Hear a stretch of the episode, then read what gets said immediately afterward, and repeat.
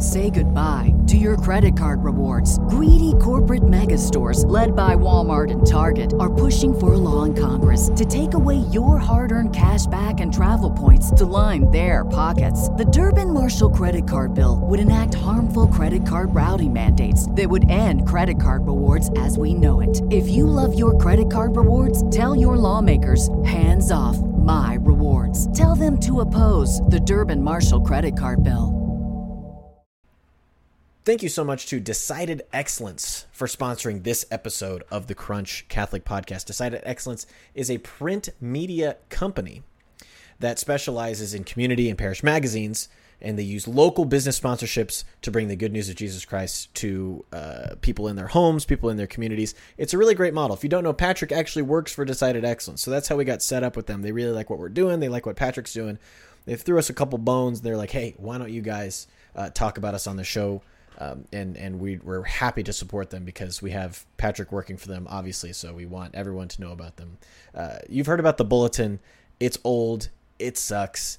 It's clip art. It's not very good. Decided Excellence creates high quality magazines that have relevant articles about relevant things for people's lives. They pull from people like Bishop Barron, Scott Hahn. I think they even have. Uh, what are some other ones? Relevant Radio, PrimeSoil.com, and more. They have really great sources for their content that they then provide in a beautiful package to people in parish communities or in uh, large cities where they're able to send them out to everybody and people read them and they actually get connected to their local parish. This is the parish model that they've rolled out. Super successful because someone gets a magazine in the mail. They say, hey, what is this? This is a beautiful magazine. It's got not only things about the Catholic faith that I'm interested in, but it's also got things about my local community that I'm interested in. And I'm a guy and I got a family and I got kids and maybe I haven't been to Mass in a while, but maybe now I'm going to go because I get this Decided Excellence magazine at my doorstep. This happens every single day with Decided Excellence. It's a great mission, it's a great ministry, it's a great business, and it really, really will help your parish. It can help your community. If you're someone who has leverage, maybe you're on a parish council, maybe you work for a parish, maybe you're in a diocese, and this is something you could see applying to a whole diocesan organization, go to decidedexcellence.com to learn more about their parish model and learn about their community models. Join the team, set up a call, reach out to Patrick. I mean, we're he's happy to to chat with you about all the things that they've got going on. Um, but there's tons and tons of advantages that I'm sure we'll get into over the coming weeks. Uh, we had an interview with Isaac uh, last week, who is from Decided Excellence, where he chatted a little bit about their program as well. So uh, go and watch that episode from last week. Uh, is the one about liturgy, and then uh, we're going to be sharing more and more about how great Decided Excellence is in the coming weeks. So go to decidedexcellence.com. Thank you so much for sponsoring the Crunch Catholic Podcast. Decided Excellence at decidedexcellence.com. You can go to decidedexcellence.com slash parish to find more information on the parish model. We'll see you in the episode. Ew, gotta get rid of this old Backstreet Boys t shirt. Tell me why. Because it stinks, boys. Tell me why. I've washed it so many times, but the odor won't come out. Tell me why. No, you tell me why I can't get rid of this odor. Have you tried Downy Rinse and Refresh? It doesn't just cover up odors, it helps remove them. Wow, it worked, guys. Yeah. Downy Rinse and Refresh removes more odor in one wash than the leading value detergent in three washes. Find it wherever you buy laundry products. Father Mike Schmitz still hasn't accepted my LinkedIn friend request.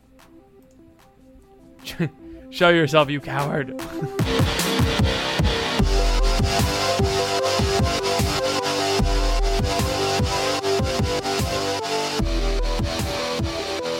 Welcome to the Crunch. It is your boy Ethan. and I'm Patrick, and you forgot to line up our audio when we started recording. No, I didn't. You didn't? Why are you saying that? I don't. You didn't do the whole. Are you recording? And I, I didn't do the whole. Yes, I'm recording. Well, the past couple of times when I've said, "Are you recording?" you just haven't answered me, so I figured you don't want to. Do, you didn't want to do it anymore. So that's how you know when you ask me, "Are you recording?" and I don't respond. You're like, "Yep, he's yep, on. he's on. doing it." I dick your your he is, silence is compliance, baby. All right. No, uh, that's a King that is a, no no no that's a debate term, not a not a life Oh. term. Let's be clear. It's when you're when you're in policy debate and you let's say you talk about their solvency, about how their plan won't actually solve the problem. Is that what solvency means? Yes, in the in the Oh. terms of policy debate in high school, Gotcha. it does. Man, I forget that you have this like whole background of debate. Yeah, and uh, Yeah. and if they don't if they don't answer the uh, the claim or any claim that you make about any of the issues, you can say silence is compliance. They didn't talk about it, which means they agree with us. And since it rhymes, it's true. It's- exactly. like red before white, party all night. White before red, wish you were dead. What does that even? What does that mean? Is that That's about the order in which you drink wines. really? Yeah, red before white, party all night. Uh, beer before liquor, true. never sicker. Liquor before Yeah, beer, yeah. you're in the clear. Is the one Yeah. that I'm familiar If with. If it's brown, flush it down. if it's yellow, let it melt. Oh wow! Does anyone else have any fun rhymes that they want? That's a that's a that's a uh, Comment a- below a- with your favorite a rhyme. rhyme for drinking whiskey versus drinking beer. It's like if you if it's if it's whiskey and it's brown, you just flush that right down the toilet. You don't need none of that. No, I don't know if that's what it's about. If it's brown, flush it down your throat because it's so good for you. I think- whiskey, and then if it's bre- if it's yellow like it's beer, just let it mellow on the counter. I That's think it's about poopy and pee pee. Is what I think it's about. I'm so mad that I laughed at that on our podcast for young adults. Yes. that are supposed to be grown ups. Can I tell you about my day today? Yeah, sure. You didn't do that before the show. That's right. I know. Well, I wanted to save it for the freaking pod. I kind of dominated the conversation with talking about Racism and LinkedIn politics and racism. Yeah. Not together. Not just together. just so everybody in the audience knows, even when we're not recording a podcast, Patrick is is dominating the conversation, talking about racism, politics, and also finances. Those are. It's no, I'm kidding. Patrick's a great friend. I, I make sure I make sure that Ethan has not gotten a credit card every week. Bet- I'm like, Ethan, do you have a credit card? And he's like, Nope. And I'm like, Yeah. It's like we can't even start before he talks to me about it. Um, so this morning I get I gets up right. Well, last night I got to Tulsa, so I'm in Tulsa back. Mm-hmm. We're back, baby, back in Oklahoma, and got to Tulsa last night. And my air conditioning was broken, and it's broken every six months, and so we always have to get it fixed. And the guys, the dudes came this morning at eight thirty. Last night it was so hot but today I'm fresh and cool. So they came at 8:30 in the morning. They tried to find the leak. They tried to find the Freon leak. I don't know how to spell Freon, but I know how to pronounce it, which is just as mm-hmm. important, if not more important. It's like neon with an FR. Really? I thought there was an I. No. Well, good to know. No I in Freon. I before E, except after Freon. I don't know what that means. So at 8:30 a.m., they couldn't find the Freon leak, but they filled it back up with coolant, which means that it will work until it is wintertime, and then it'll be it'll be broken again when it comes time to turn it back on after the winter. We slapped a big old band aid on that bad and we've boy. been doing that ever since I've lived here, so that's great. So we did that. I mowed the yard, which Uh-huh. was super. So you really fun. needed that coolant. had to yes had to, had to get the Pour it coolant. right all over you. I went and I cleaned out the fridge because we had some older jellies and jams that needed to be taken care of. I had four things of jelly in my fridge that I had to get like, rid Why do we keep buying? Jelly? I don't know. I had a jelly. You got the story. You're like, do we have jelly? I was Ah, going. we don't have jelly. I was going through the fridge and quickly realized I had a jelly emergency on my hands, and I had to do something to take care of it. So I'm the same way with salsa. Really? Oh yes, I'm a Oh, big yeah. because I I host people all the time, Mm-hmm. and then I have I just get a, car, a can of salsa for the Mm-hmm. chips for the people, and then I forget that I got that can of salsa, and then the next time people come over, I say we gotta get salsa. It's terrible. No, because every time I go to Phoebe's house, I'm just used to all of the Mexican food. I'm like, I Oh, just yeah. need to make more of my own, and so I cook with salsa. Speaking of Mexican food, I tried to make cilantro lime rice this evening, and I put way too much lime in it, and it tasted like I was eating a bubbly made of rice. it was terrible. that's good. um to, we'll we'll get back to my dinner this evening. That's further along in the story. That Please, let's a let's. taste of what's to come, some might say. So, did that, mowed the yard, which was sick because I I got that taken care of. Another thing checked off that list. Went inside. Uh, I watched uh, an episode of Monster Factory, which is Justin and Griffin McElroy use uh, uh, uh, video game character creation screens to make the most ridiculous characters, and then they Uh-huh. they play the games with the characters. So they like played Dark Souls three, and they tried to make this really sad boy, but it's like a mod of Dark Souls three where all of the words on the menu screens have been run through like seventy language filters, so none of the things say what they're supposed to be. it's so funny. Um, so I watched that to cool down, and then I had to. Well, I went to the store and I got groceries, and then I had uh, an appliance repairman come because my washing Mm-hmm. machine. I don't know if I talked about this on the podcast, but my washing machine was possessed. Do you remember that? Maybe I just Mm-hmm. Yeah, you did. Did I say it on the? Con- Maybe you didn't talk about it on the show, but you told me. I think it's because you put too much laundry detergent in, which, as we know, is one of my four conspiracy theories. I so we must have talked about it because you did reference the conspiracy theory. But what happened? My if you don't remember, my washing machine when it would when the when the drum would spin, Uh-huh. the machine would rock back and forth so rapidly that it would walk as if it were a living being, and kind of oh my gosh, that's so scary. it was terrifying. It would it would shake. I'm living in Monster House. It would shake so bad, and it yanked itself out of the wall. Like it would unplug itself because it moved so far away from the wall so violently. It was so loud, and it was so scary. So I told, so I called the repair guy today. I'm like, "Hey, this is my problem," and he said, "You might need a priest." And I said, "You know, I was thinking the same thing, brother." so the guy comes out, right? And maybe this was an imprudent decision to pay $100 for a diagnostic fee when I maybe hmm. could have Googled the problem. But I had the guy come out and take a look at it because I thought it'd be an easy fix, right? It's shaking. Maybe we can get it not to shake. You know, May- maybe that's something you could do. Put a rock on it. Put a really big. Could you just, if you can't fix what's inside the machine, can you give me some bolts that I can use to just screw it into the ground? You know, like maybe that would be good. yeah, bolts are a better idea than a big rock. I was thinking big rock. If I attach the washing machine to the house and it still shakes, does that mean my house will shake every time I do laundry? Then it moves, and now you have a mobile home. Um, so the guy comes in, literally. I've, I'm kind of upset that I paid hundred dollars for this guy to, but it all worked out in the end, right? I paid hundred dollars for this guy to come in. He he opens the door to this front loading washing machine made by Samsung, and he uh-huh. spin that I got at the clearance section at Lowe's, and he spins the drum, and he listens and he goes, "You hear that? The bearings are broken. It'll be sixteen hundred dollars." And I was like, "Whoa, no, no, no, no, no, no." I wish I could spin stuff and make sixteen hundred dollars. I was like, "He's like, you're not." I just walk up I to know. a mom, just spin her baby. That'll be sixteen hundred dollars, man. That's basically what doctors do, though. Is the thing. It's like, all right, man, push, push. That'll be sixteen hundred dollars. Right, sixteen thousand dollars. You better get Yeah, really. get ready for that. Um, Oh my gosh, yeah. Yeah, don't- I'm gonna update my health plan. All right, go on. minor payroll changes. Um, Shut up. I'll cut that out. That's patreon.com Slash the slash the crunch. We'll be launching our store soon. So Hooray. the guy, the guy, I tell him like, hey, I got this on clearance. They said the only problem with it was cosmetic. So he goes, you should go back to Lowe's. And I was like, I'm not going to pay you sixteen hundred dollars to do the thing to the thing. Like, uh, please, Yeah. please don't do that.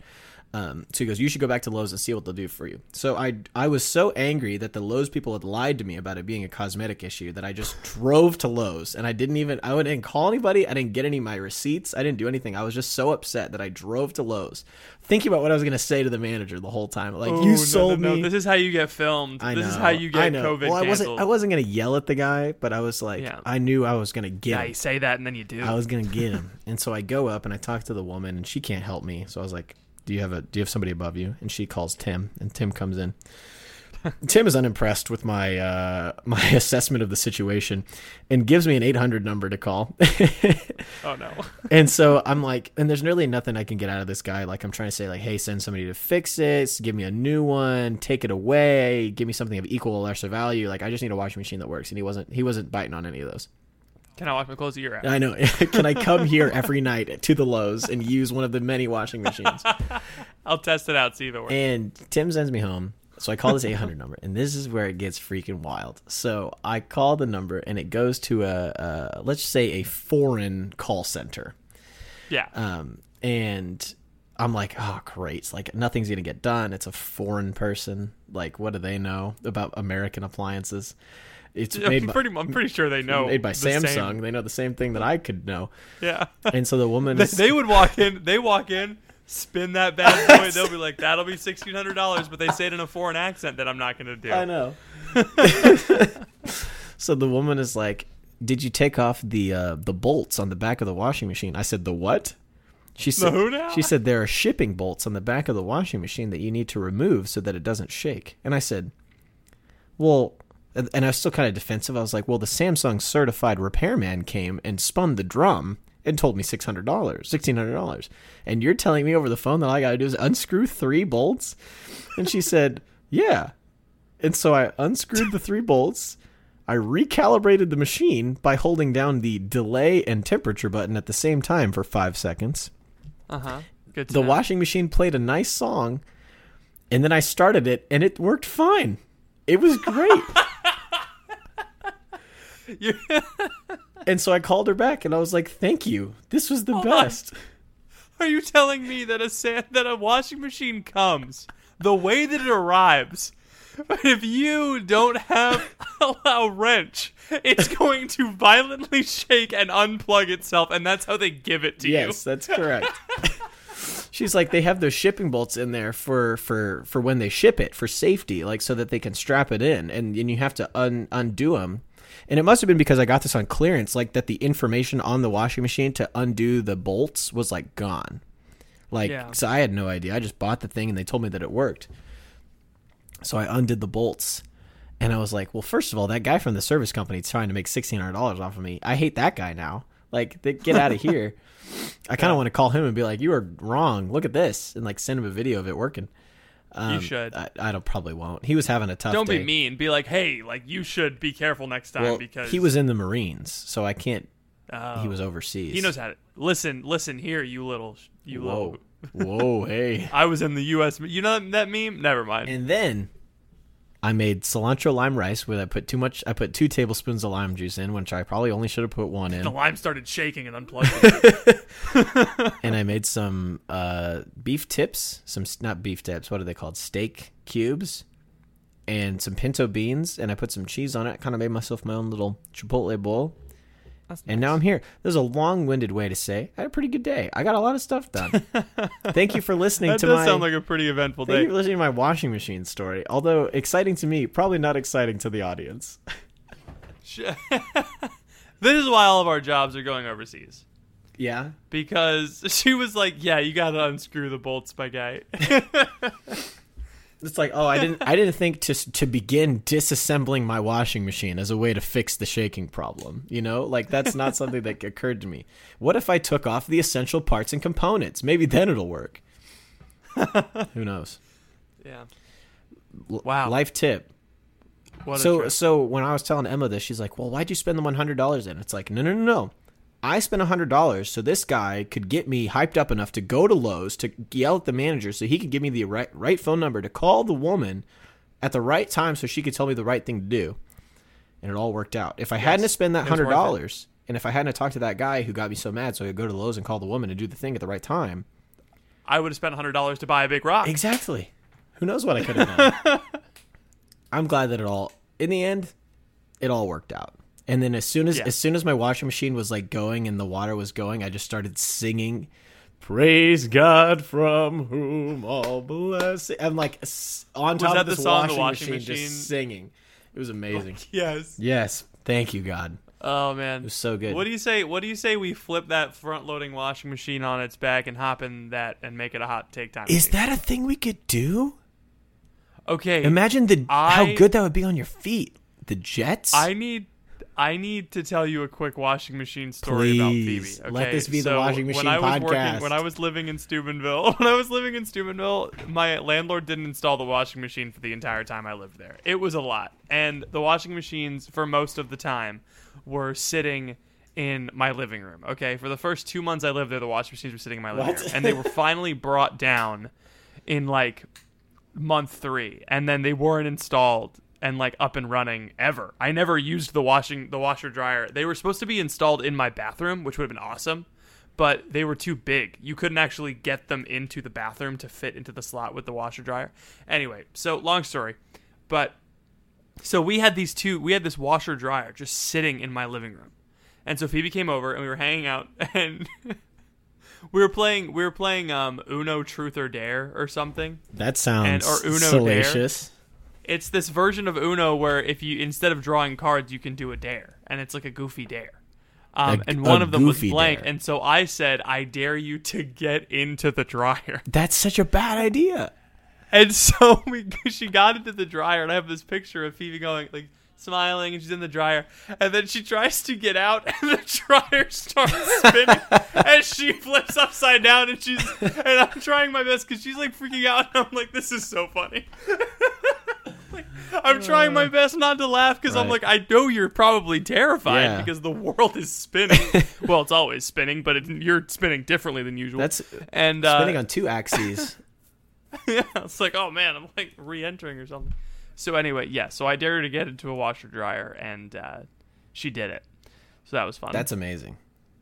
yeah. Imagine how. I didn't. It wasn't plugged in or closed. You know. Okay. Yeah. Imagine how how people feel who have to who the only the only way that they have some people have you know hot take time machine. Hot Take Time Machine.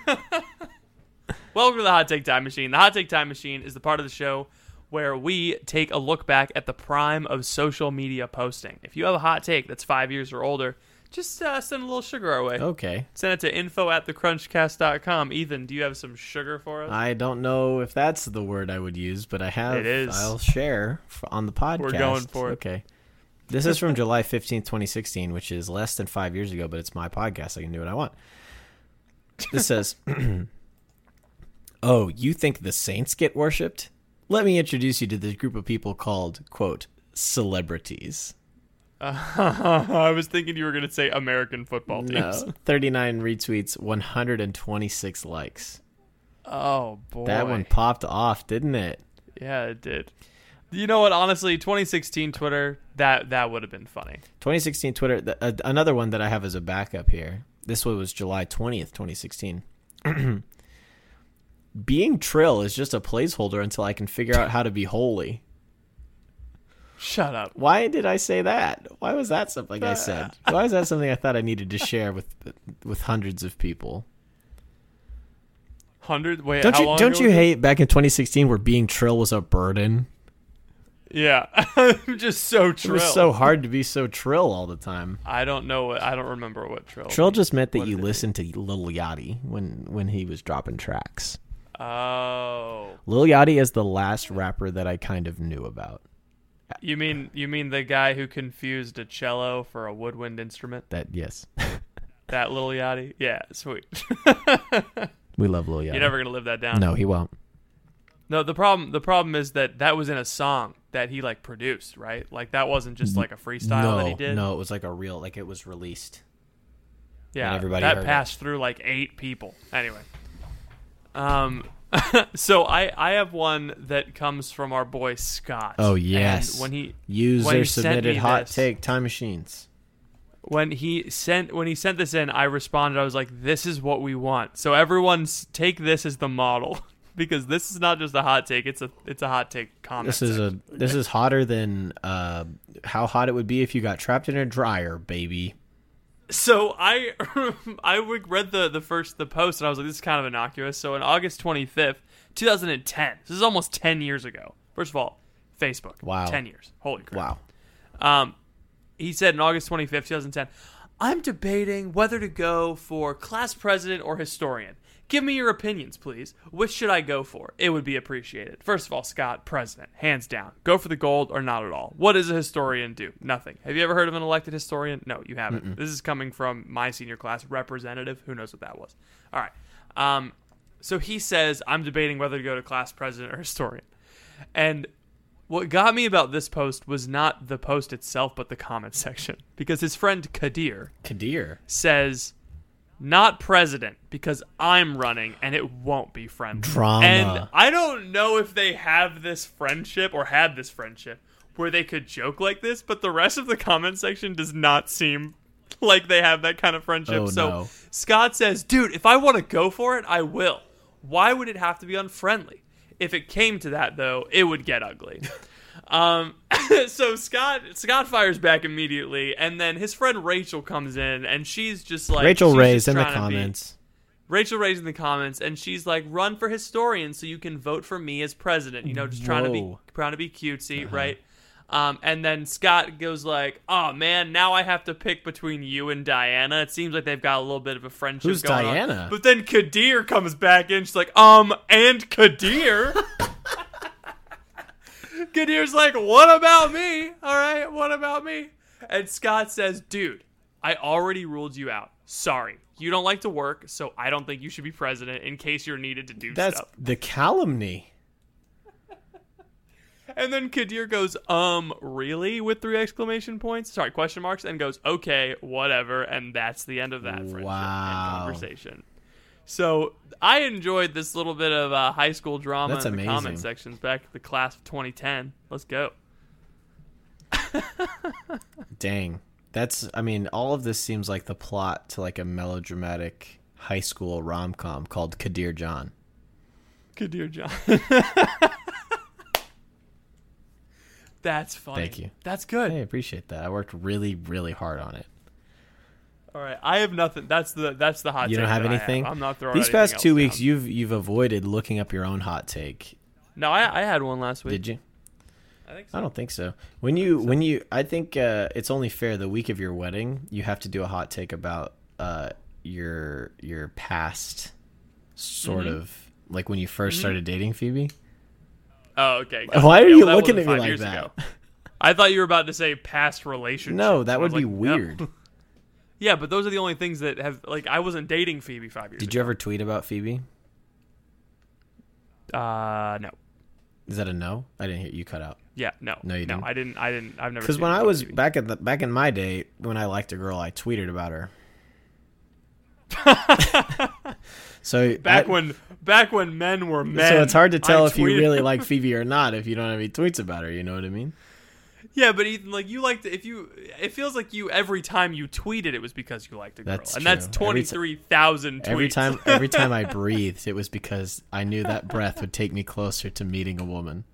to meeting. That's the woman. only reason that I I subsisted. All I'm saying is the less Twitter we did, the more quality our relationships became. That's I don't think correlation true. equals causation, but that is what Yeah. happened. Quality of life, quality of relationships I took- up, quality of tweets. I didn't realize how useless Twitter was until I took Phoebe to a Twitter meetup, and the only thing anyone talked was about was Twitter. what was happening on. You Twitter You took Phoebe day. to a Twitter meetup. Yeah, at the Helmicks house. It's not real, like Oh. it was fun. You know, it was like they were they were they were like opening their home. It was nice. If anyone's listening, they're not. Kyle might be. But anyway, first of all, again, Kyle Helmick is one of the sweetest guys on the planet. He could tell that Phoebe was very obviously left out of the conversation, and for good reason. Because like, who would want to be? They were talking about whatever garbage was happening on Twitter that day. Like, who wants to be part of that? Were they But really? like, what? Yeah, I would want to meet people on Twitter and get to know like about who they are. about them. yeah, yeah, And like, Yeah. what do you? I don't even know what a lot of people on Twitter like did for a living. yeah. I know. You know, were they, are they Yeah, all just big- are they all just students? Are they socialites in in in Washington D.C.? Do they have jobs? Are they trust fund kids? What's the deal? It looked like all they did was tweet. I will like. I wonder how do you get your money? How do you pay rent? The party was split down the middle, from what I recall. It was Larry Goose Train, myself, Kyle, and Phoebe ta talking, hanging out, and playing with Rory, and Carrie was running around Serving. like bringing people food. Yeah. You know, um, I don't think she was pregnant at the time with Joseph, but anyway, um, should we put their kids' names in the podcast? I don't. Probably I mean, they're probably public. They post pictures of them, so it's not like. That's true. Yeah. Um, yeah, and then the the rest of the other half of the party was people opining about the latest controversy. I think it was something to do with Franciscan. I can't so, imagine how miserable that would make me. yeah, yeah, Gosh. Ugh. sucks. God, but I'm, anyway, I'm getting goosebumps just thinking about it, and not the good kind of goosebumps that you get when you see a cool trailer for a new movie directed by Michael Bay. uh-huh, or the kind of goosebumps you get from our boy R.L. Stine. RL, Can we get R.L. Stine on the podcast, please? Can we get it? Can we get it? R.L. Stine, like R.L. Stine. I've always had one question for you. What makes you so spooky? Hey, hey there, hey there. How'd you get so spooky? Hey man, you walking Hey. through you walking through this neighborhood. You gotta explain yourself. Hey, girl, who you looking spooky for? Uh, Oh, pretty good, man. pretty good, good podcast. One of my one of my all time favorite Teresa bits is uh, there's a video of her uh, cat calling a sunset. Okay. She's yelling at the sun like, "Oh son, oh son, you look good.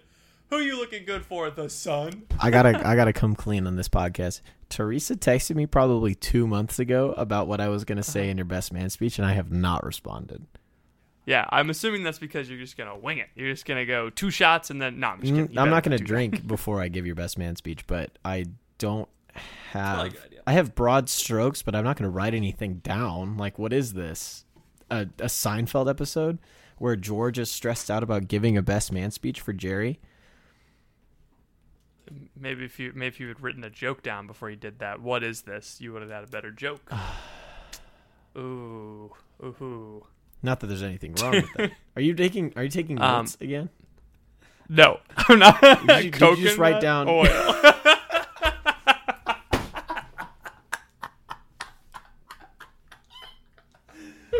Oh, no one's gonna know about that. No one. no, no. One, One person is gonna gonna know, know. and that's the only person that matters Oh, right now. Rewriting down in your Oh, journal. man. Find new best man.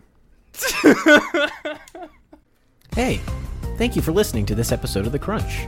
Sorry to interrupt what I'm sure is a stimulating intellectual conversation, but I wanted to pause the episode real quick to let you hear from some of our sponsors. We will be back right after this. Gear Patrol calls their new dive watch the best sub $500 dive watch. Full stop. Men's Health rated them as the most stylish solar watch in the game. Who are we talking about? It's Movement. They're leveling up your gift giving with the sleekest watches you can buy and the biggest deals of the season. Shop 30 to 50% off Movement's innovative California clean watches, jewelry, and accessories with fast free shipping and returns now at MVMT.com. That's MVMT.com. Wake up at Holiday Inn Express to a can't miss breakfast that's free with every stay. Count on all the hot, fresh coffee you need and an incredible breakfast buffet that has something for everyone, like eggs, cinnamon rolls, and even hot, fresh pancakes with all the toppings you crave. Next time, do yourself a favor and stay at a Holiday Inn Express with a can't miss breakfast that's free with every stay. So, when you wake up at Holiday Inn Express, you'll wake up happy, a part of IHG Hotels and Resorts.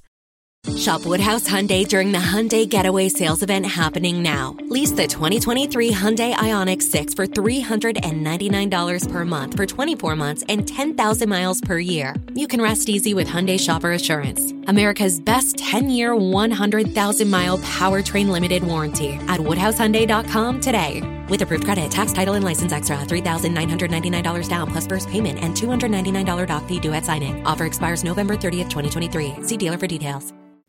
Please, Patrick, tell me what the topic is today because I'm getting I'm getting uh, stress sweats. I'm getting antsy. Okay, so I don't know if you heard. Oh, oh no, this is something that's important. So this will kind of lead us into the topic. Please, but, please. I need a I um, need an easy descent. Book Club. Okay. Bonaventure's Book Club has been canceled. No. Aw. Put in edit in Ethan Jamie edit in the aw music right there. Ah, we had to we had to cancel the Kickstarter because we were getting close to to like up the point of no return, and we didn't even we hadn't even hit like fifty percent of our goal yet. I think we hit ten thousand. Now, Which is a lot. on the bright side, ten thousand dollars is a lot of money. Yeah. Like we raised ten thousand dollars. People wanted, you know, people wanted the the the the book club that much, right? Um, but I think we had a couple of problems. We weren't uh, we weren't consistent on our value proposition. We weren't clear with what we were trying to do. Um, in general, another thing is in general the world is kind of crazy right now. People aren't focused on funding hip Catholic projects. You know, Two years ago, We're too busy. Bonaventure's book club would have popped off. would have popped off. And um, who well, who knows? But another thing is um, Matt and I were talking about this. He's like, we're kind of fighting an uphill battle because before you convince someone to read theology more, you have to convince them to read. And it's hard to convince people to read. Now, I, I was like, I was like, well, if we if we if we push to a large audience, right? Then people, then more people will see it. That means more people will show up. But we pushed it to Matt's audience, which knows him from board games, right? So like that's not exactly people that are looking for the next good page turner, right? Um, and we just pushed it on Catholic meme pages. Again, not people who are looking for, not necessarily people who are looking for the Most intellectually rigorous folk. And yeah, and I think that I think that our listeners, I think that people listening to podcasts, actually in general, um, I think a lot of people are out there that would enjoy Bonaventure's book club, and that's because they are readers. They they do want to read more, right?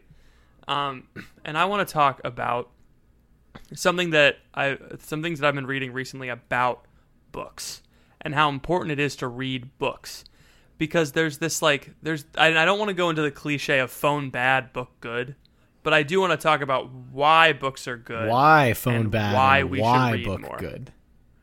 Why phone bad why nobody people always ask wait what is it Mm. what's that like nobody ever asks how is Huh? never mind it's like everyone asks who's afraid of the never Who's mind afraid of the dark? But nobody asks why is afraid of the dark. yeah, yeah, yeah. No, everybody asks who let the dogs out, but nobody ever asks why. That's pretty funny. Philosophy major. Okay. So I want to talk about books. What we we we're both we're both big readers. Try to be. And I think there is oh, this is the other part.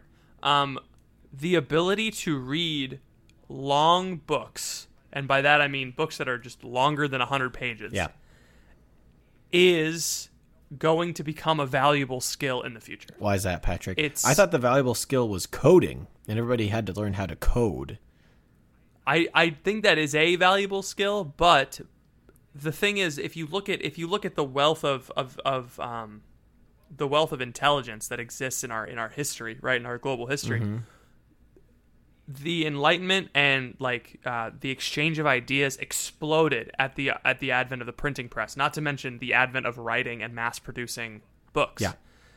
And so for the last 500 for the last like 500 years of printing and the last like 1500 years of, of mass communication all of our, our history and all of our intelligence is passed through written communication whether digital or not.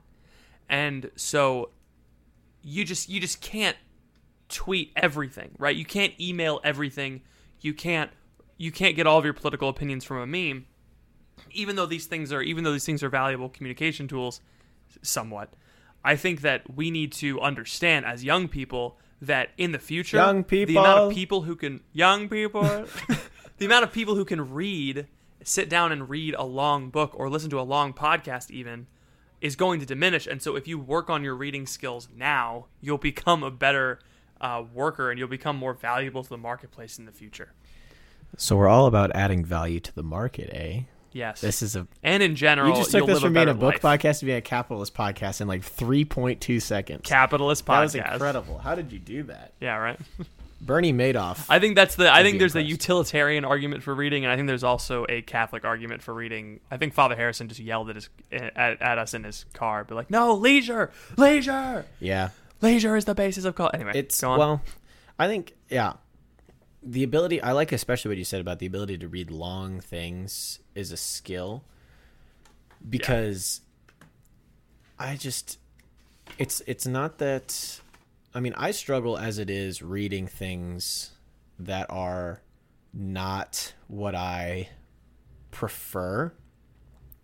So like there's a there's a book that Michael O'Brien wrote called Island of the World, which is very good. But there are parts of it um and like the main character is, is a poet. That's kind of like part of his his charm. And a lot of Michael O'Brien's focus is like art and culture is how humanity like thrives and lives, which is I mean true, but it's he's he always puts that up against kind of the modern secular lack of knowledge of history, lack of knowledge of the arts, lack of knowledge of culture, um, and like presents that as sort of the anti-Christian worldview, and like the pro-Christian worldview is one that's very rich and very full of all of these different things, whether it's painting, whether it's language, whether it's um, literature, or any of these kinds of things. I think it's a very good worldview. Um, it, it can be very simple at times. like you very much know which which are his favorite characters in the book, and which are the ones he thinks are the most Christian. But that's also the beauty of his writing is that the go- I mean the gospel is simple, so why shouldn't your anyway? So he has this character uh, who who writes a lot of poetry, and they put the poetry in the book, and and I gotta be honest, I just skip over the poetry in the book. yeah, I skipped a lot of poetry when I read Don Quixote too, because it's translated poetry on top of that. so yeah, it's like- which is hard. And so it makes me think like along this vein, I've been having these thoughts of like, should I be more able to read poetry? Like, should is that a skill that I need to develop? Because I don't really want to know how to read poetry, but also apparently it's this like beautiful language of the soul or something like that, and I need to like it's good. it's Yeah. good and so uh, yeah, for like some people it might be long books. For me, it's things like poetry or, or or that kind of stuff that I just like can't seem to get into. Yeah. And I think yeah, not that there's necessarily a utilitarian value of poetry, which is why I think it's probably more closer to leisure than it is to than other things are. Um, Mm-hmm.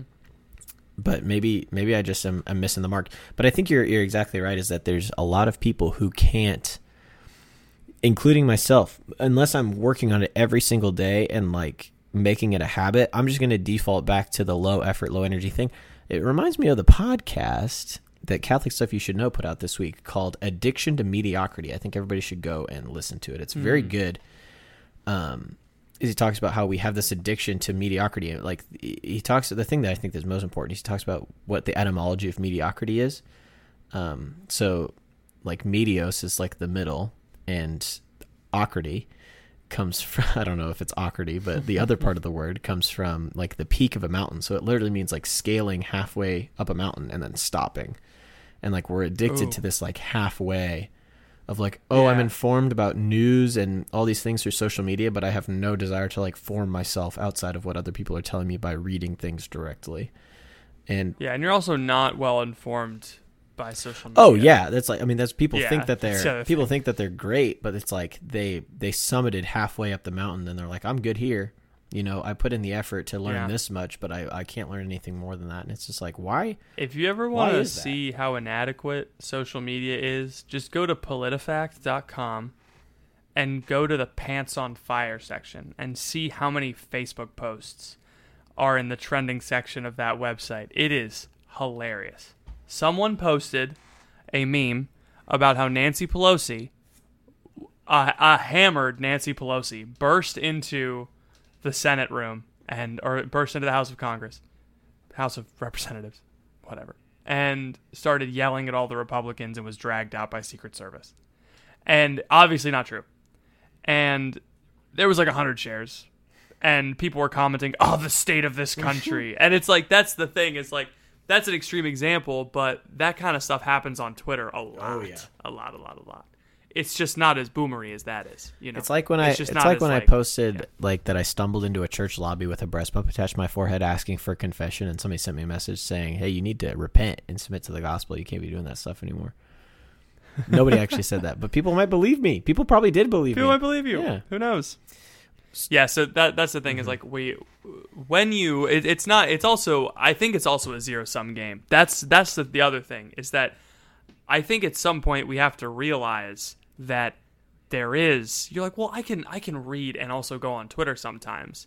But it's like you're our silly little human brains when we're tired at the end of the night, we're going to scroll Twitter forever because we have such low willpower and our brains like I want novel stimulus now, and I don't want to focus on long, hard, not uh, nonfiction books right now. But I think our our constant obsession with not even just Twitter because Twitter is not everybody's bag, but like social media in general, it is so many frequent changes of of a, of a, of changes of, of focus, right? Like that's why I get so pissed at airports. I think that's why you get so tired when you when you drive on the highway. Not just because you're you're trying to merge and, and navigate traffic, but also there's huge billboards yelling at you. And every time you see an advertisement for for Joseph A. Bank, you have to think, do I need a shirt? No, I don't need a shirt. And you have to make those little split second decisions every time you see an advertisement on the gas pump, on the um, on the escalator, on the literally on the floor of the escalator, at the uh, after you swipe your credit card at, at an ATM machine, right? Like, do you want a you want a HELOC loan? Um, no, I don't. Uh, thanks. But like that's the thing is like we're we're um our our economy right now is built on monetizing your attention, and so one of the most radical things you can do to um, place yourself in opposition to that and and make yourself stand out and like that's the utilitarian argument but also just live a better life is to learn how to um, how to read for long periods of time and I kind of surprised myself recently. This is why I'm bringing this up because I did read a Cal Newport article about this, and um, and uh, I'm surprised you didn't react to that. Sorry, I But was looking I- up a I quote that I'm going to read on the podcast. So Oh, I was, cool. I was doing. Um, he was talking. He was talking about the, he was talking about how uh, um, books reading books is like doing doing like your daily push-ups or your daily pull-ups it's it's just it's just what makes you baseline fit physically mentally fit and then there's other things you can do to like really focus your your ability to um, focus on a hard topic because focusing on a hard topic he says is not like flossing that you like it's like oh it's something i know i should be doing but i don't do as often it's like playing the guitar it's like if you don't do it you're not going to be able to you know we, we always say we should be reading more you know, like, oh, I should be reading more. You know, I should be flossing more. It's like, yeah, yeah, you should be reading more, but if you don't, you're going to lose that ability. And, um, yeah, and I, I surprised myself recently. I think it's because of what I've been focusing on when it comes to like living, like working more deeply, um, ha- paying more attention to when I'm focused and when I'm not focused, like not trying to work in a hyper unfocused environment. Um, that huge book I was telling you about, right? I surprised myself with how fast I started reading this earlier this week, and I'm almost done. And I don't think I'd be able to read 60 pages of a book in a night two years ago, mm-hmm. even in undergrad, yeah. when I was supposed to be reading every mm. night.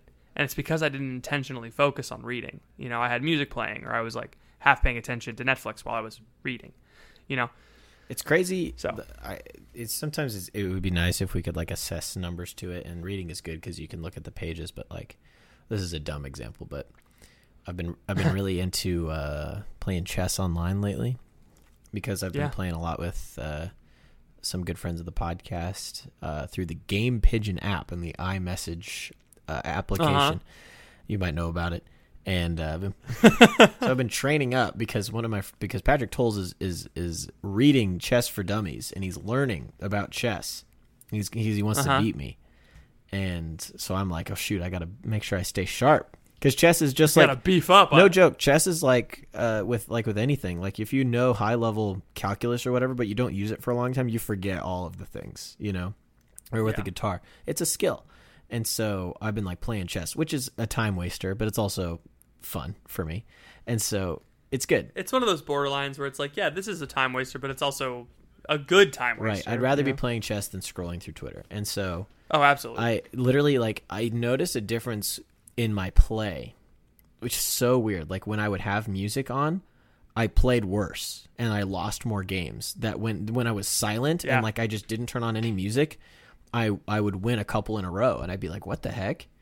Like it's it's and it's not even a conscious thing. It's not even like I can feel myself being more gooder at chess when I yeah. when I don't have the music on. It's just like something uh, subconscious that happens. And so the the same has to ring true for other things. It doesn't have so, to ring true for the other things. It just it can ring true for the other things. And I think it's we're so used to being so inundated with everything all the time. The reason the quote I was looking up is is also from Michael O'Brien, which is why I feel comfortable sharing it. But it also was happened. It also happened in the Catholic stuff you should know. Uh, uh, uh, what do you call it? Podcast. Podcast. Yeah. They have a, the pod. They have a podcast. Cast. We have a freaking pod. Um, it's this amazing quote that says, and I, I, I feel bad stealing from other people's podcasts, but also, I don't care. That's what we do. It's, it's our job. It says here, Catholics in general need to unplug from the nearly universal dominance of commercial entertainment culture, by which I mean electronic culture. If we were to do so, we would no longer fear silence, and we would experience a new richness of life as we move away from the psychological cosmos of frantic consumerism we would also grow in gratitude, reverence, and attentiveness to the holy, which is all around us. But first, we have to recognize that we've been drugged. Yes, we believers, no less than unbelievers. If we hope for a true new renaissance, we will have to first of all deal with our addiction to mediocrity, and at the same time, keep our eyes open for those creative buds of new life that rise up against all odds in the midst of the soul killing tsunami of contemporary culture. We must encourage this new life wherever it appears. We must give the coming generation the courage to believe in the impossible that's which is Michael D. O'Brien is just on it, you know, like he gets it. Yeah.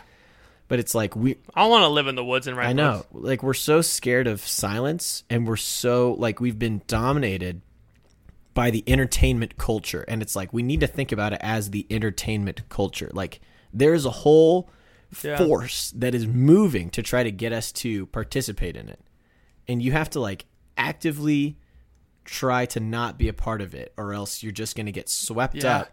Sucked and like that's what he says is like we've been drugged. It's like not your fault. It's not my fault that we have a hard time paying attention to books. It's not our fault that we've like had to build up this habit of being able to read.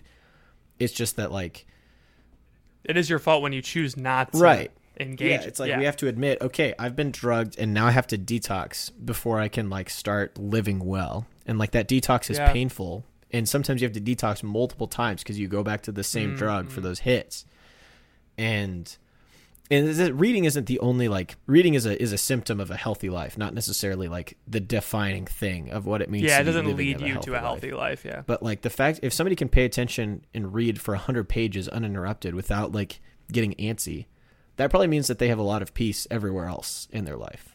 Hmm. You know, if they don't have to have the TV on, if they don't have to be scrolling through their phone at all hours, if they don't react with uh, emotion to something that's going on on Facebook or Twitter, if they can just calmly accept everything that's going on, that means that you're like you're sober in like the true sense of the word. That you have sobriety about you, you see the world as it is, and you see yourself as you are, and you don't have to like, yeah, be dominated by the entertainment culture, which is just whew, gives me the jeebies thinking about it. What and, and we don't even realize the effect that it actually has on us. Like, I um, I did so. This is one of the most on brand things. My first ever science experiment when we did like the science fair in 3rd grade. Um, and like here's the thing, this should have won. Like this was such like in terms of in terms of what I've been reading in books recently, like. This this science that like I was a little ahead of my a little bit ahead of myself here. I was like I wonder if I my my my scientific question was does television affect our memory? And so I had a control group do nothing for 30 minutes after so I, I had them like read I had them like read like a, a piece of paper they had to like remember things from. Um I had a control group do nothing for 30 minutes. I had a group play outside for 30 minutes and then I had um, a group watch an episode of SpongeBob for 30 minutes.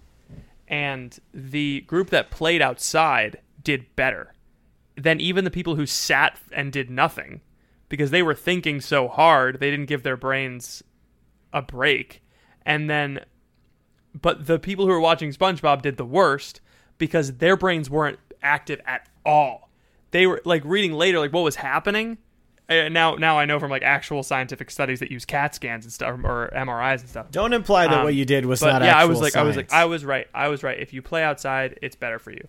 Um, but yeah, the the the principle comes from like leisure and reading is a is an act of leisure.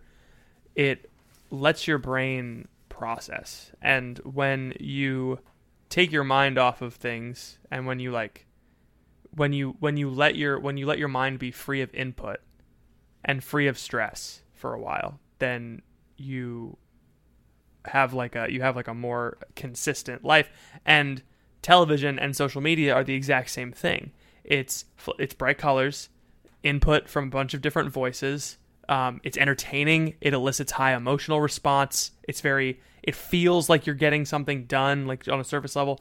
But in the end credits roll.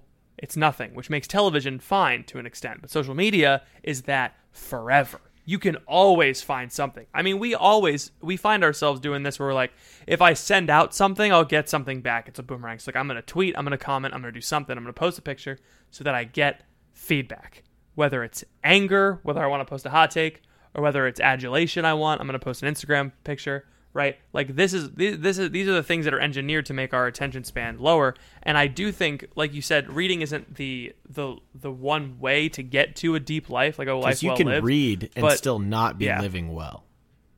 You can Yes, read. You can I read a lot and still not be living well.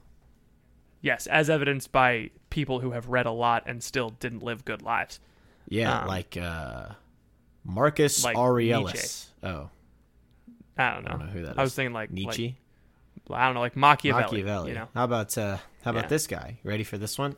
Here it comes. Uh-huh. Thomas Cromwell. Hitler? I don't know. I don't know. Oh, yeah, that I don't know who guy. martin luther Yes. Yeah, Yeah. that's probably the best example. How are we feeling about uh, Marcel Lefebvre? Okay, carry on. okay Okay. We're done. marcel lefebvre Lefebvre. Oh, Uh-huh. um, what was I going to say? I was going to say something that was really pertinent and good. Okay, so I posted uh, a picture of myself and my girlfriend on Instagram, and I had to download the app to do it because all the pictures were on my phone, and I did not want to airdrop the photos to my laptop and then post it from my laptop. And so I downloaded the app and I posted the picture, and literally in like two hours, all of the the virtue I had built of like not checking social media just dissipated. And like every time I touched my phone, I was like, I wonder who else liked the picture of me and Emma. Who else thinks that we're who else thinks that we're cute? It is it is addicting because uh, statistics show that when you put your girlfriend in a picture, you get twice as many likes. Yeah, as it should be. But like I had to, I had to delete it, you know, within a couple of hours because it was like, yeah, it was nice to see what people were saying and like, yeah, the, the comment from Luke where he said, "Don't screw it up." That was pretty funny. and I said, "Same to you, but for raising a kid." oh, jeez, wow. I feel like hit him where I it feel hurts. like we're at that place. Um, yeah, I feel like we're there. And I had to get that was like a that was like a Luke way of saying it congratulations really was. to him. Yes. You know, you were you were doing yeah. Speaking his language. Um, so it was just it's weird how quickly like I consider myself like actively striving to not be addicted by social media. Like I really feel like I'm trying to do as much as I can to like let that not be a part of my life at all. Like I have all the websites blocked on my phone. I rarely get the, on them on my computer. Like I want to be good at that. But in in the span of literally hours, after months of all of that work, I was checking every 5 minutes. yeah. Every 5 minutes. And it's like what the heck is wrong with me?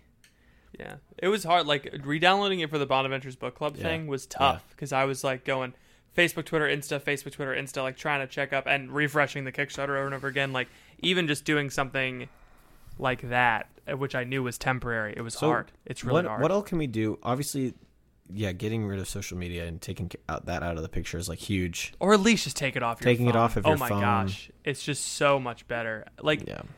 this is I know this is a crazy idea. Um, you can have an active Instagram and also keep it off your phone. Here's what you can do. Uh, delete it when you're not using it and then re-download it when you want to use it. But I don't have unlimited data. I can't download when I'm out. Good. Oh, too, too bad. I have an active Yeah. Instagram. I've posted once in the past year. Shout out, shout Yeah. out to me. Um, I never post anything on my actual feed. It's so I always post on my story. your stories are I funny. don't I love your stories. Thank you. Yes, I I try so the com- hard. the I'm just like, you know kombucha one was so good. I'm gonna put it up on a highlight. I I loved that That's so one. funny. there was another funny one that I did recently. What was it? Oh, I, I had a lot of good ones for the Bonaventures book club where I was like, "Oh, hi, didn't see you there." I was just trying to fit the whole Summa in my pocket, which I can't because you haven't supported our Kickstarter. In fact, no one did. You're all dead to me. Oh gosh. So back to the topic. I want to. I Yeah, want sorry about to. that. Before we move on to Doctor Ethan's dating corner, I want to establish some practicals. Outside of getting rid of social media, outside of reading more books, outside of like getting active and letting your mind work, I think people are, are in a, a crisis of like they want to live well, but they don't know how, and they have nobody telling them how to, and they have nobody who wants to do it with them. So even if you're doing it, if you're doing it Yeah. alone, eventually you're going to run out of steam, and you're not going to be able to continue doing it alone. It's going to suck because you're going to be the only person in your group of friends who's trying to do this, and you're going to go hang out with your friends, and everybody's going to be on their phone. I've been in these situations where it's like everybody's on their phone, and you're like trying to have conversation, but like nobody's really that interested and it sucks. And so you just end up getting on your phone too, or you end up doing whatever it is that everybody else is doing. It's just like, well, that what was Yeah. the point of all this all this work if I got to game time and I failed, you know? It's like what are what are some other things that people could do practically to like to facilitate a life of deep thought, to facilitate facilitate a life where they think about things in a healthy way and they live in a healthy way. That's not just read more, read more, read more, because that's just replacing social media consumption with book consumption, which is not necessarily Book consumption, the yeah. good thing to do. Yeah, I would I would say that I would say that it's different in the sense that with book consumption, if you're reading a lot of books, and I will defend reading a ton of books. um, It's good. Yeah, yeah. I'm on I'm on 55 this year. Look at you. So I'm on track, man. I'm trying to get ahead before the wedding week because I don't want to read books while You're we're you're hiking not you're not going to be reading. I'm gonna be hiking. Oh yeah. I'm gonna be taking a hike. Hey, hey, get it? Oh, shout out to shout out to one of our listeners who who sent me like a bunch. She, they're from Denver, and she sent me a bunch of like uh, here's some things you can do in Denver. I don't have her email right here, but she was like, I'm sure you've been getting a bunch of emails. No, No. I haven't been. Thank you so much. No one sends us Nobody emails because they, people they- think they that way more people Eh, send us stuff than we actually do, just because we It's so we don't funny. respond to anything, so they just assume that we're really busy. What it actually is is that we're Yeah. really lazy. we just don't guys. You're thinking of real podcasts. This is- this is this is a ding like dong us so much podcast. that you want to send. This what? is a Sorry, ding dong podcast. Oh yeah, yeah, yeah, yeah, yeah. You're thinking of you're thinking of Matt Fradd. If you try to email him, you might get an email. I think you might actually, but it's He like people. he's got a lot He of emails. Someone who's hired to do that. Yeah, yeah. We don't got people. It's just us. We'll send you an email. Like here's the thing: if we if we were at that weird little halfway point where we're we're just people, we don't have enough money to hire someone, but we have a lot of listeners. Maybe then we'd say cut off the emails. But don't cut off the emails. Don't cut off the emails. Anyway, sorry. I was I was gonna I was gonna give you pr- practical advice. Um, one of the practical advice things is just read more. Um, you are going to need to section off parts of your day to read. Um, but it's not like I'm going to read for an hour and I need a curriculum and I need to like get the perfect book. Um, but reading is different than social media because it teaches your brain. It's like doing push-ups. It teaches your brain how to focus on something because we have this misconception of how our brains work. Our brains don't get tired and need to turn off at the end of the day, right? Um, brains couldn't do that uh, before television, right? We're like, oh, I just need to turn off my brain and watch some Netflix and scroll on Instagram. No, that's not it at all. Um, what you need, what your brain craves, is it craves differentness. It craves novelty, right? It craves uh, uh, something different. So, like, if you're tired at the end of the day, like you've been thinking about work all day, read a book that has nothing to do with work. Your brain will be rested by that, right? So, um, the that's like that's like the practical tip. But if that's too much, if that's too much right away, I would say that a practical tip that I've I've heard um, from from Cal Newport's recent podcast, and he talked about this in his book Deep Work: intentional boredom. Uh, let yourself be bored because we have a Pavlovian connection between boredom and stimulus. Our brains go, "I'm bored," and our hands go, "Whoop!" out the pocket. Here we go. I'm gonna scroll for something. I'm gonna check the weather app because it's literally the only thing left, right? Um, so our, we have when when you're when you're bored and you pick up your phone, every time you do that, you train your brain to think, "Oh, boredom, sweet, we're gonna get something new."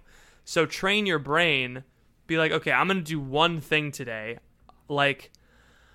I'm gonna go downstairs and make another cup of coffee, and I'm not gonna bring my phone with me. And while I'm waiting for the cup of coffee, I'm just gonna chill. Maybe I'll do push-ups. You know, like it's just intentional boredom. I'm gonna take out the trash. I'm not gonna listen to a podcast while I do it. Someone who's listening to this podcast right now was sitting in bed and didn't get out of bed until they turned on our podcast. That happens. I do that all the time. I'm like, I, what am, what podcast am I gonna listen to while I get ready? You know, don't don't listen to anything. Just be bored. Let your brain be bored. That's step one. You need to, in um, general, step two is find time to read. unplug from the nearly universal dominance of commercial entertainment culture, which includes our podcast. Unplug. Yeah, and it's it's like like our podcast is long form in a sense. It's becoming less long form because we're not talking about one topic for the entire time. Um, but it's still it's still input from other minds. You need your brain just needs to be alone sometimes and just chill, you know. And then step 2 is read more. It teaches your brain how to gather complex thoughts in one sitting, which will lead to the next step, which is called deliberate thought. So first we have step 1, intentional boredom, which helps you read more cuz you can sit still. Reading helps you helps your brain construct complicated thoughts together, which leads you to the next part, which is called deliberate thought. And that's when you're working through a problem. Maybe you want to figure out like whether or not you want to get engaged, right? You're trying to work through a specific you want you want you and your brain want to find a specific answer to a problem. Take a walk. Don't sit on the couch and do it. Take a walk and focus on the problem at hand. Maybe you want to figure out like what um youth night you want to do. Like what topic do you want to talk about with your kids and what would you talk about? Um, in my in my case, I take a walk and I work through it and then if my if I'm thinking if I've all of a sudden start thinking about a TV show I want to watch later, I just guide my brain back and focus on the topic at hand and I focus on it until I'm done. And that teaches your brain how to do the next step, which is called a Roosevelt minute. And the reason not a Roosevelt minute, um yeah, Roosevelt minute works. But uh, it's named after Teddy Roosevelt, and it's uh, something that he used to do when he was studying. He used to read a book a day while he was president. While he was the president lot of, the United that's States. a lot of reading. I know. You know what was going on during the Roosevelt Yeah, administration? a we lot. were taking over uh, indigenous tribes and nations all throughout the yeah, Pacific. we were. It was great. He was parking. He was parking big old boats off the coast of sovereign nations and saying, "Give us your stuff." He was speaking softly and carrying a large tome that he would read from every day. he was he was great in the national parks. Anyway, um, when he was studying, he when he was in when he was in school, he would study intensely. He would be like, okay, for for 20 minutes, I'm just gonna focus on this book. I'm gonna get as I'm gonna literally nothing else is gonna matter to me. I'm going to drain everything I can out of this book. I'm gonna try to get as far as I can, and um, this is where it's a little bit of a challenge. Set a timer for 20 minutes and focus on one thing, like a book or a problem or something. And if you get distracted at all, stop and say that didn't count and take a break and come back later.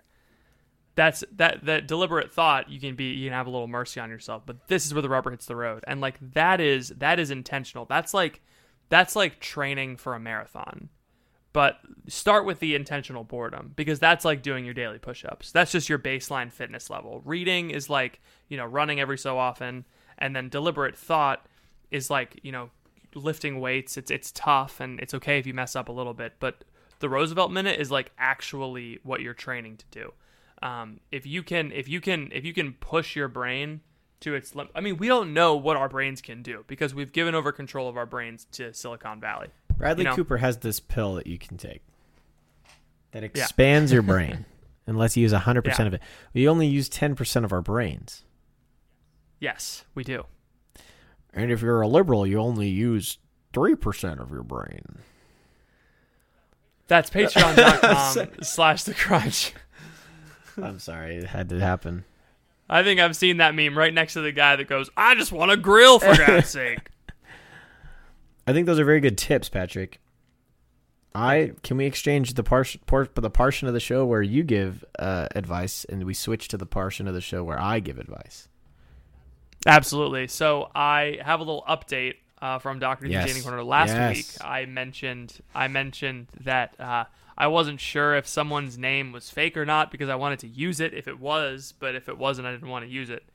Um, we got a, we got our first dating quarter from a fella named Eleazar. Oh, Eli- Eleazar, he, he heard my he heard my query and he responded, addendum. These are all fake names pulled from the Old Testament. I even made a fake email to send this question. Wow. All three people in this email are loyal crunchers. wow! And they are and we're all very good friends. This is great. It would create an uncomfortable situation if either of them Bonus knew. points if everybody Side note, I even out. used a I even used a text filter to change my writing style. Quote, commit to the bit or quit, as it is said, probably by us. With with gratitude, your boy Eleazar. wow, a text filter. I know. okay, know. all right. Well, this so, seems to be important. Anyway, we're about to ruin these three people's lives. All right, so let me hear it. shout out to our fellow, shout out to our crunchers, uh, Eleazar, Azuba, and Ephrath. Golly. All right, Hezekiah, All take it away. My name is Eleazar, man, 21 years old. I've been dating Azuba, holy and beautiful woman, 21 years old, for about a year and a half. We're happy together, and we lead each other to God. We pray about getting married. The problem is, I haven't read this. For several years, I've had a crush on Ephrath. Oh no! very holy and beautiful woman, 21 years old. And recently, these feelings have become very strong. For context, Ephrath and I have been close friends for longer than Azuba and I, so I feel comfortable to share a lot with Ephrath. And in the past, I even asked her for relationship advice. Oh, no, Eleazar, you screwed did up, man. wrong. you did the Ah, bad you were things. emotionally You unchaste. did the worst things that you could do. This is pretty standard. I would probably have Testament asked guy. out Ephrath if she was single when I started dating Azuba, and now Ephrath is single. Oh, I feel like I'm gonna These are really. Oh, good things to say out loud. I guess. How do you deal with having crushes while in a serious relationship and discerning marriage? Okay. Oh boy. All right, you came to the right place. You ding dong. I have really, I have really bad news. I got some meat sweats. Yeah, let's say it at the same time. Ready? Three, two, one. You have to break This up with your girlfriend. Yeah, yeah. You gotta take this a break. is not like, good. This is so. A lot of our questions are cute and fun on this podcast. It's like I accidentally took a girl on a first date to the Sonic movie. Ha! Like that's really cool, and we love that. But this is Yeah. like bad. This is not good. I also have other bad news, dude. She figured it out when we read. Oh yeah, she she totally knows. Should we air this? she We're knows. this. Yeah. All right. Like Oh, she knows dude. that you like this Dude. girl. I I guarantee it. And she's been worried about this right up until this podcast, and she's texting. Uh, hopefully she's not texting. Hopefully she's calling you, or maybe you're listening. oh yeah. Hopefully she's not listening to this part of the episode, and she's maybe ju- they're together in the Oh, car and it's going on right now, and he's just like sweating. Oh god. It's like looking- so looking over at this girl. I, really gotta read these things And before. she's like, I- he's like, wow, thank goodness this isn't about us, right? Ha ha ha. anyway, I'm gonna talk to Ephrath later. Do you want to come? Um, okay. yeah. So Hold on. Whose corner is this? Please let me give advice. I just I, I know it hurts. I'm sorry. this is not on. your I- corner. I, I, I'm gonna mute myself and just listen Thank to you. you talking. I've been trying to give advice for 20 minutes. You keep going talking about how bad it is. Ah. So, buddy, there's a couple of thoughts that come to mind here. The first thought is you cannot discern two things at once. It's impossible. You can't do it. You cannot be seriously considering marriage and also the priesthood, right? One has to win out of the other, and you have to pick that and pursue that thing independently. It's why seminarians don't date, you know, just in general. It's a, it's uh, it's a good practice, right? And it's usually why uh, engaged men don't also apply to seminary while they're engaged. Yeah, like it's just you only it's just you stick you pick one lane. It's a one lane exit off of the the the the options highway onto a I've chosen this path express turnpike. Like that's kind of And if it's the wrong one, God will bring exactly. you back. you know? And so you are in a situation, and I'm saying this with the utmost sin- sincerity and seriousness in my voice because I care about your soul and I care about the souls of the other two people. I don't want anybody to get hurt. Yeah. I don't want anyone to sin. I don't want anything bad to happen. You, if you like this other woman to the point where it is making you question your relationship currently with the woman that you claim to be discerning marriage with, then you are not ready to be discerning marriage with any one particular woman. If you have something that is pulling you in another direction, like if you're if you're discerning marriage, it's okay to like be to be unsure, right? That's fine. Right? That's the whole Yeah. point of, of discernment is to date, love each other more, learn how to love, learn what marriage actually is and learn what that sacrifice is as you grow in your relationship those things will become more clear and it's okay if you're unsure because it's the rest of your life it's okay to like take some time you know and so yeah it's totally valid that azuba or whatever like you're unsure if she is supposed to be your wife. Pray about that. Take some time with that. But you cannot also be considering whether or not this other girl is supposed if you're saying the thing like oh if she was single like if you're even saying that out loud if that's even a thought in your brain if she was single before i started dating this girl i would have asked her out instead then you are not ready to discern marriage. You're not ready to be in a serious committed dating relationship That was a tough- you're not ready to date anybody. You need to break up with everybody and go figure out what the heck you're doing because you're going to ruin this girl's life. You're going to ruin both these girls' lives. I'm really concerned. That's all i have to say. Yeah. The problem is, for several Years. years, I have had a crush on Ephrath, and you've been dating this girl for what a year and a half and these feelings have become very strong. gosh you yeah. can't but the problem is dude you can't date ephrath you can't no. You can't.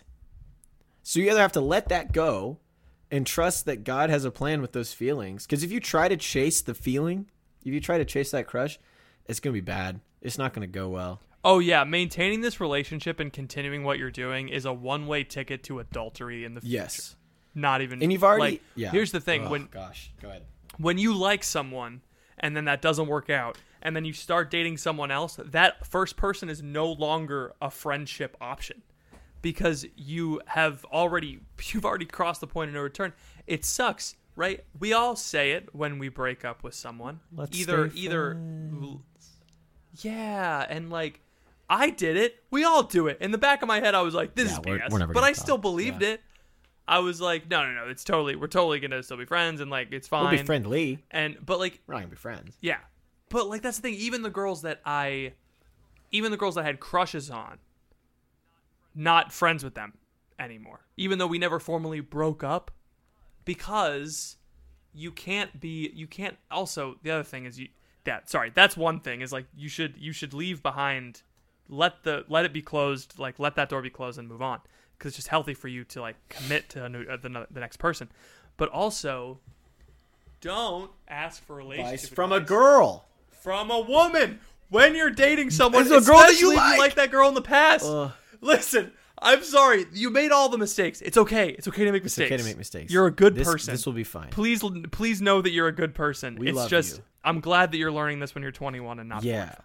Like that's that's the thing is like looking. W- what happens is you've you've you've crossed a boundary and it's a hard one to cross because it's hard to come back from it because you've shared an intimate part of yourself with someone and you don't know your own motivations. Like part of your motivations probably were if I'm if I'm if I am garnering correctly, part of your motivations were a little bit emotional manipulation. Like I want affirmation. I'm having I need relationship advice. You know that relationship advice you're looking for is never you know um oh how great is my girlfriend? You know, the relationship advice you're looking for is we just had a fight.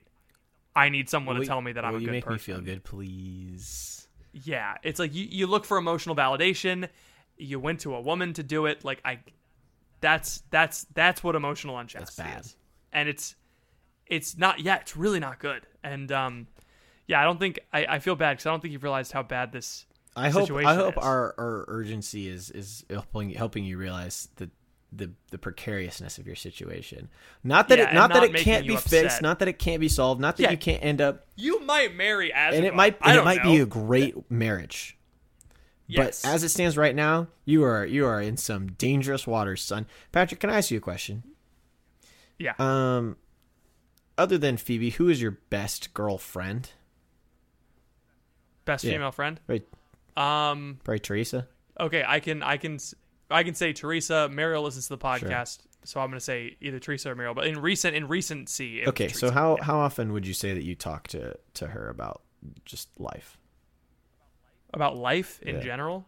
Um, maybe like once every month, other month. When when school is in session, it's Yeah. often more often Sure. than not, and usually Phoebe's right, there too. because you see each other, and Phoebe's friends with her too, so that makes a lot of sense. that makes right. it easier. so my my best friend, other than Emma, who's a female, I got a lot of dude best friends because that's proper and good, and I go to them a lot for relationship advice. yeah, I mostly talk to my mostly dude talk friends. to my dude friends. Um, is I would probably say Tracy, right? Mm-hmm. But I talk to Tracy once, yeah, similar, once every like two or three months, and we catch up, and it's great. It's not that the friendship is any less, and it's not that I trust her any less, and it's not even that I don't even I like I still sometimes seek her advice because she has been in relationships and we have shared a lot of life together and she has been in situations it's like what did you do when this? Because she dated someone you know that was at a distance from her and like it just mm-hmm. you value that but it's not i don't go to it except maybe it comes up in conversation and it's like oh yeah what about this? But it's never like i i'm seeking emotional security from it because it's impossible to do that. Yeah, it and it just is unfathomable in my mind that I would go to anybody other than my girlfriend for those kinds of things. And I'm not trying to say this because oh hey Eleazar, me and Patrick are better than you, but I'm just trying to like give you a mindset of like hey we try to cultivate a life where it's like yeah not that we're edging women out of our lives, but it's like even our best best of female friends we only talk to once in a great while and yeah maybe we talk about our lives and like we feel comfortable with that but Mm-hmm. I tell Emma everything that I tell Tracy like there's nothing that there's Yeah. nothing that I talk to Tracy about that I don't tell Emma about. You know, and there's nothing that yeah, you that's yeah, and that's something that like I would assume that's something that you. I've learned as we get closer to marriage is that like there's a sacred bond there that like there honestly at this point like when I was younger my mom knew everything about me. Mm-hmm. Sure.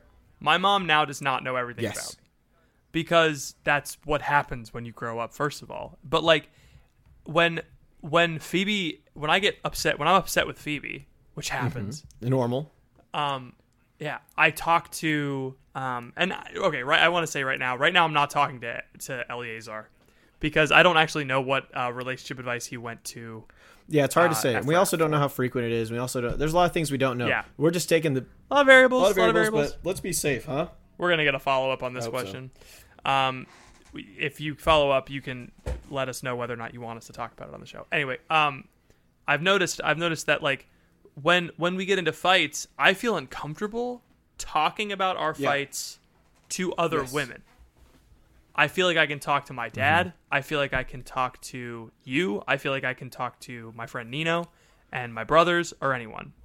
But when I talk to another woman, even one that I'm related Yeah. to, it feels like I'm betraying my trust Yeah. with Phoebe, right? It's because like she's the woman in my life now. She is the complement to my manness. And so that's like that's sacred, right? And and especially as we get closer to marriage, it's like sharing sharing parts of our intimate life together with other people is is something that is that is uh, should be done sparingly. And when you ask someone when you allow another woman that you've had feelings for to enter into that sacred that's like two problems right like you're talking to you're talking to a girl about your girl and then you're allowing her to enter into that intimacy by knowing things about you that no one else does and i will say that when we were starting out dating because teresa was friends with me and friends with phoebe because like they're they're like inseparable i don't know if Yeah. you know this but they're like sisters yeah so she knew a lot about our relationship. Now, as we've as Phoebe and I have gotten closer and closer, like preparing for marriage, she doesn't anymore, and that's fine. Um, that's good. But yeah, so that that's what I'm saying. Like that that's that's the that's what the that's what you're looking for, Eleazar, is you're looking for exclusivity in the future, and you need to prepare for that and not let anything prevent exclusivity because you've already kind of transgressed against that exclusivity because you, it's like you've opened the door you know and so now stuff can get in and it's not it's not healthy You need so, yeah. to, as they say, commit to the bit and either date this woman and not talk to other women Yeah. or break up with her. That's yeah how would you deal with having crushes while in a serious relationship and discerning marriage I wouldn't. I wouldn't, do that. I I would either wouldn't. cut that friend Yeah. out of my life or break up with my girlfriend. I think I think you're uh, I think you're um rationalizing Yeah. it, bro. Like you're saying I oh I, am just having like this crush, you know. Don't call it a crush. You've Call it what it is. for several years. Lusting after a woman Several in your heart, years. bro. Yeah, dude. Yeah, yeah. Don't minimize This this. is not good. Have a is conversation with a priest and then with. This is yeah, the Bring worst this up in question we've confession. ever Uh, gotten. yeah, that's It's- not true. This is. I mean, it's not fun. hey, I will say it's not this. a fun question. so many guys and so many guys and girls are dealing Sure. with this. They have they have someone they liked, but they were in a relationship, so they took this. They took at the time was like the second best option, and now they kind of regret it. They're having like they're looking back at they're looking back at Sodom, and they're like, oh, what would have happened if I? Oh no, I'm a pillar of salt. What do I do? Yeah. Boom. anyway. So Eleazar, I'm so sorry. Please don't stop listening. yeah, sorry our about that. I hope you weren't in the car Um, with uh, Beelzebub or at the time of the reading.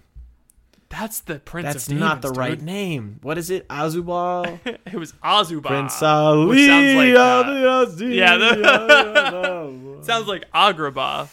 Um, okay, so I got this is the one. um, okay, here's here's questions. no more questions. Oh, we're, we're we're like we're at an yeah, hour and a where we at? half, dude. No, no, no. We started the uh, the recording at. I understand minutes. that, but I don't want to edit more. Ah, Yes, I see. this I see. Wow. Let's well, let's talk sad. about how this podcast is about. Because we me. still next week we're gonna talk about we have the the one from the guy who insulted our podcast and called it a little MP3 Yes. recording, and then we have the uh, the person who started with Hey Howdy Great. Hey. So they're they're coming up. This is another. They're coming up Trailer. next week on the Crunch. Uh, Patrick, do you have any news? Re merch store. yeah. So is it up? um. Yeah, so it's it's not Okay, right now. I'll- what you can do is you out. can go to the Crunchcast. Oh no no! no. I'm gonna talk Okay. about it. So for all I know, it might be launched Okay. by the time All this podcast comes Great. out, um, because it's Thursday and we don't know what could ha- anything could happen. Um, I sent tracking information for our last shipment of merch to Brand Fox, and uh, they're working on our website right now. Um, it's almost up. It looks great uh, so far, so good. Uh, go to thecrunchcast.com and you can enter your email to get notified when the store launches. So if you're like, I got to email Patrick and I want to buy a shirt, just uh, go to thecrunchcast.com, put your email in. We're building up an email list so that you guys don't have to rely on the podcast for information. We can just you know shoot you a little little email, and uh, yeah, we're we're uh, we're our new social media is email lists. So uh, hop on those Wow. uh, thecrunchcast.com. Uh, if you want, if you want exclusive first look at if the uh, if the merch is, launches before Sunday, meaning when you're listening to this podcast, because you all listen right away, um, our Patreon team will be the first to know. So patreon.com slash the crunch. Be added to our Facebook We have one hundred and twenty dollars to make up Facebook this group. this month, so We have $120 to make get up after it. because of some minor payroll adjustments. We changes. love those. Yeah, and a canceled Kickstarter. So Follow uh, follow me on and follow Patrick at patnevy.blog and also thecrunchcast.com. yo, I, I got so this is this is side notes. Like guys, if you're not giving, if you're not tithing to your parishes, Tithe to us. tithe to your Oh. parishes. Like no, seriously, because like I, we got an email today from our deacon. We're in good shape, but like you don't know how much the pocket Mm-hmm. change in the basket does for the parish. My parish back home, they said that they get ten thousand dollars in coins, Coins. every week from the collection basket. Could you imagine if your your operating budget had forty thousand dollars a month and you lost that? Um, that's what parishes are Who dealing has with right coins? now. You know, coins. Coins. That's the thing. I am a little disappointed that people are like, "Oh, the collection basket. Here's a nickel." But hey, they get ten thousand dollars worth, so I'm not gonna cough at it. But yeah, our parish, uh, it's like, it's it's. Uh, I don't know if I'm allowed to say the number because it was in an email, but we are pretty public with our money. But yeah, it's in the thousands. Wow. Right, like with the drop in the drop in uh, in in tithing is in the thousands. So we're parishes are, are are in rough shape all over the country right now. So if you're not tithing, get on that bad boy. Um, Coins. and if you are, patreon.com. Patreon.com slash coins. I can't get over that. Thousands of dollars in coins. I've never had. I've Tens never had thousands. dollars in coins. I know. Uh, That means that means in coin budget alone, they make five hundred and twenty thousand, half a million dollars in coins every year. My parish back home. coins. I did the math right. That was right math. Patrick, do you have anything else for the people? Qaadir or no dear? That is the question. Thank you all for listening. Please pray for us. We will be praying for you, and we will see you all next week.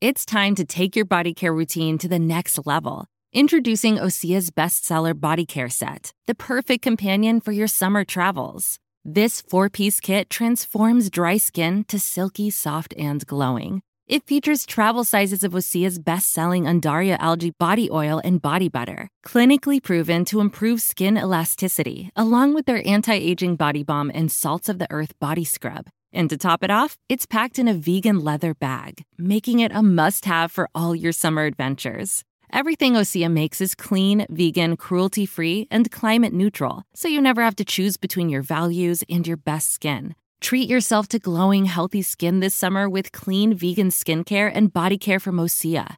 Right now, you can get the bestsellers body care set valued at $78 for 33% off. Use code SUMMER to save an additional 10%. That's an additional 10% off at OseaMalibu.com code SUMMER. Say goodbye to your credit card rewards. Greedy corporate mega stores, led by Walmart and Target, are pushing for a law in Congress to take away your hard earned cash back and travel points to line their pockets. The Durbin Marshall credit card bill would enact harmful credit card routing mandates that would end credit card rewards as we know it. If you love your credit card rewards, tell your lawmakers hands off my rewards. Tell them to oppose the Durbin Marshall credit card bill.